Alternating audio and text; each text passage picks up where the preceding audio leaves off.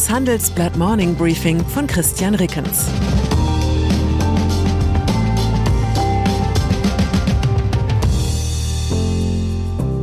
Guten Morgen allerseits. Heute ist Donnerstag, der 8. September 2022 und das sind unsere Themen. Teuer. Klimakatastrophe treibt Rückversicherungsprämien. Riskant. Sewing kritisiert deutsche China-Abhängigkeit. Rätselhaft. Habecks plötzliche Pechsträhne. Nach einer kurzen Unterbrechung geht es gleich weiter. Bleiben Sie dran. Die Welt steht vor gewaltigen Herausforderungen. Zum einen die Energiewende voranzutreiben und gleichzeitig den Klimawandel einzudämmen. Und auch der Energieträger Wasserstoff gewinnt weltweit immer mehr an Bedeutung. Doch wie geht es weiter? Erfahren Sie mehr auf dem Handelsblatt Wasserstoffgipfel 2024 am 12. und 13. Juni in Essen. Infos unter handelsblatt-wasserstoffgipfel.de.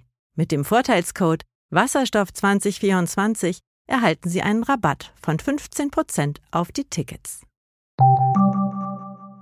Branchentreff der Rückversicherer.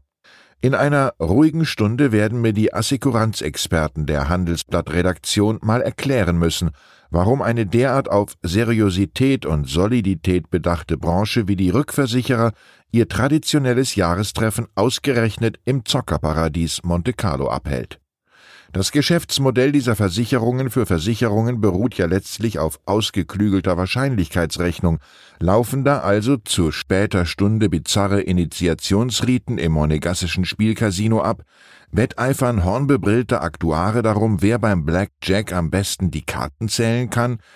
Wir wissen es nicht.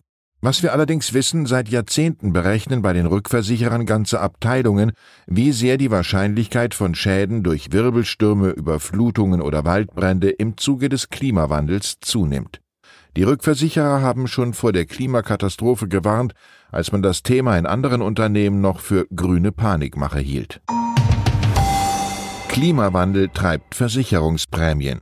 Kurz vor dem Trip nach Monte Carlo schlägt der Chef der Branchengröße Swiss Re einmal mehr Alarm. Christian Murmenthaler zählt auf, was allein dieses Jahr bereits geschehen ist. Große Fluten in Australien und Südafrika, eine extreme Dürre in Brasilien und schlimme Hagelschäden in Frankreich. Sein Fazit der Klimawandel sei sehr ernst und er sei real. Natürlich nutzt er die Warnungen auch, um seine Kunden, die Erstversicherungsgesellschaften, auf höhere Preise einzustimmen. Noch seien Naturkatastrophen gut versicherbar, aber sie würden teurer. Auch solche Äußerungen haben vor dem großen Branchentreffen eine gewisse Tradition. Es kann ja keiner wollen, dass sich die Rückversicherer aus lauter Kostendruck statt in Monte Carlo demnächst in einem Ibis-Hotel an der Sauerlandlinie versammeln müssen. Deutschlands gefährliche China-Abhängigkeit. Das China-Syndrom ist der Titel eines US-Katastrophenfilms aus dem Jahre 1979. Heute erleben wir eine neue Art von China-Syndrom. Diesmal geht es nicht um eine Katastrophe, sondern eher um eine degenerative Erkrankung. Weil sich in und mit China seit Jahrzehnten blendende Geschäfte machen lassen, hat sich eine gefährliche China-Abhängigkeit deutscher Unternehmen aufgebaut. Der russische Angriff auf die Ukraine zeigt, wie gefährlich solche Abhängigkeiten von autokratischen Regimen sind. Was, wenn sich ein Ukraine-Szenario weiter östlich wiederholt, wenn Peking zum Beispiel den Druck auf das demokratische Taiwan so weit erhöht, dass der Westen um Sanktionen nicht herumkommt? Das Szenario klingt im Moment weit hergeholt, aber so klang ein russischer Angriffskrieg auf die Ukraine vor einem Jahr auch noch. Deutsche Bankchef im Interview. Deutsche Industriemanager haben in der Regel ein großes Interesse daran, die Risiken des China-Syndroms kleinzureden. Sie haben sich an das Wachstum aus dem chinesischen Markt gewöhnt wie ein Bluthochdruckpatient an zu viel Salz. Der Vorstandschef der Deutschen Bank hat jetzt die Rolle des strengen Hausarztes übernommen. Auf der Handelsblatt Branchenkonferenz Bankengipfel forderte Christian Sewing im Gespräch mit unserem Chefredakteur Sebastian Mattes ein Umdenken in Sachen China.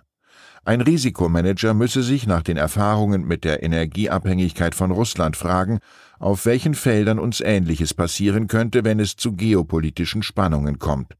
Und man könne den sich zuspitzenden geopolitischen Konflikt zwischen China, Taiwan und den USA ja nicht ganz wegdiskutieren. Sevingsrat ist simpel, aber unbequem. Das Gebot der Stunde sei, dass sich alle Unternehmen wie Banken immer wieder fragen, welche Möglichkeiten es gäbe, die Abhängigkeit von einzelnen Märkten zu reduzieren und sich zu diversifizieren. Und wohin orientieren sich die Deutsche Bankkunden stattdessen? Nach Südostasien zum Beispiel, so Sewing, aber auch nach Lateinamerika. Auch Afrika sei ein Kontinent, der in diesen Gesprächen mit Kunden enorm an Bedeutung gewinne. Fazit, einen abrupten Rückzug aus China können sich deutsche Unternehmen nicht leisten. Aber jedes Prozent Umsatzwachstum, das in Zukunft woanders herkommt, bedeutet ein Stück mehr Widerstandsfähigkeit für Deutschland insgesamt. Immobilienkrise in China. Zumal das China-Syndrom auch ohne Taiwan-Krise riskant genug ist. Es würde ja schon reichen, dass die mittlerweile vier Dekaden währende chinesische Wachstumsstory ein mehr oder weniger abruptes Ende findet. Risikofaktoren gibt es genug, allen voran die Krise im chinesischen Immobiliensektor. Die hält unsere Peking-Korrespondentin Sabine Gusbett sogar für noch bedrohlicher als den ökonomischen Fallout der strikten Null-Covid-Politik. Habecks misslungene Entscheidungen. Für Robert Habeck läuft es gerade gar nicht gut. Erst die vermurkste Gasumlage, dann ein Talkshow-Auftritt am Dienstagabend, in dem Habeck gesagt hatte, dass nicht jedes Unternehmen, das seine Produktion einstelle, automatisch pleite sei. Das ist zweifellos richtig. Tausende Betriebe schließen jedes Jahr einfach ohne Insolvenzverfahren ihre Türen, bevor sie überschuldet oder zahlungsunfähig, also pleite sind. Doch Habeck formulierte derart holprig, dass der Eindruck entstehen konnte, der Wirtschaftsminister hat keine Ahnung von Wirtschaft. Und dann teilte der Energiekonzern E.ON am Mittwoch auch noch per Brief ans Ministerium mit, dass Habecks Idee einer AKW-Notreserve technisch nicht umsetzbar sei. Die spontane auf Habeck gemünzte Twitter-Frage unseres Politikchefs Thomas Siegmund lautet, hätte man da nicht vorher anrufen können? Eine Handelsblattanalyse erklärt im Detail, warum Habecks Stern so schnell in den Sinkflug übergehen konnte. Die Executive Summary dazu liefert uns Ex-Fußballnationalspieler Andreas Bremer. Hast du Scheiße am Fuß, hast du Scheiße am Fuß. Und dann sind da noch Michelle und Barack Obama, die am Mittwochabend deutscher Zeit verspätet einer amerikanischen Tradition nachkamen.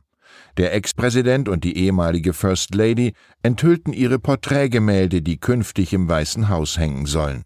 Der Festakt im East Room des Präsidentensitzes wirkte stellenweise wie ein fröhliches Klassentreffen. Schließlich war der jetzige Präsident Joe Biden acht Jahre lang Vize unter Obama. Biden begann seine Rede entsprechend Barack und Michelle willkommen zu Hause. Der Tradition gemäß hätten die Porträts schon unter Obama-Nachfolger Donald Trump enthüllt werden sollen, aber dazu kam es nie. Michelle Obamas Porträt hat die Künstlerin Sharon Sprung farbenfroh und flächig gemalt. Barack Obamas Porträt hat Robert McCurdy im fotorealistischen Stil gehalten, was den Ex-Präsidenten zu der Bemerkung verleitete, dass die realistische Darstellung leider auch seine großen Ohren und grauen Haare umfasse. Ich wünsche Ihnen einen Tag wie gemalt. Herzliche Grüße, Ihr Christian Reckens. Das war das Handelsblatt Morning Briefing von Christian Rickens, gesprochen von Peter Hofmann. Fintech, Banken und Festival gehen nicht zusammen? Geht doch, und zwar in Berlin. Am 24. und 25. April 2024 öffnet die Messe Berlin ihre Türen für die FIBE, das neue Fintech-Festival Europas. Die FIBE richtet sich an das gesamte Fintech-Ökosystem, vom Startup über Investoren und klassische Banken bis hin zur Politik. Das Event möchte das gesamte Ökosystem zusammenbringen und eine Plattform zum Austausch bieten. Seien Sie dabei und sichern Sie sich jetzt mit dem Code FIBEPodcast 35% Rabatt auf Ihr Ticket. Weitere Informationen finden Sie unter fibe-berlin.com.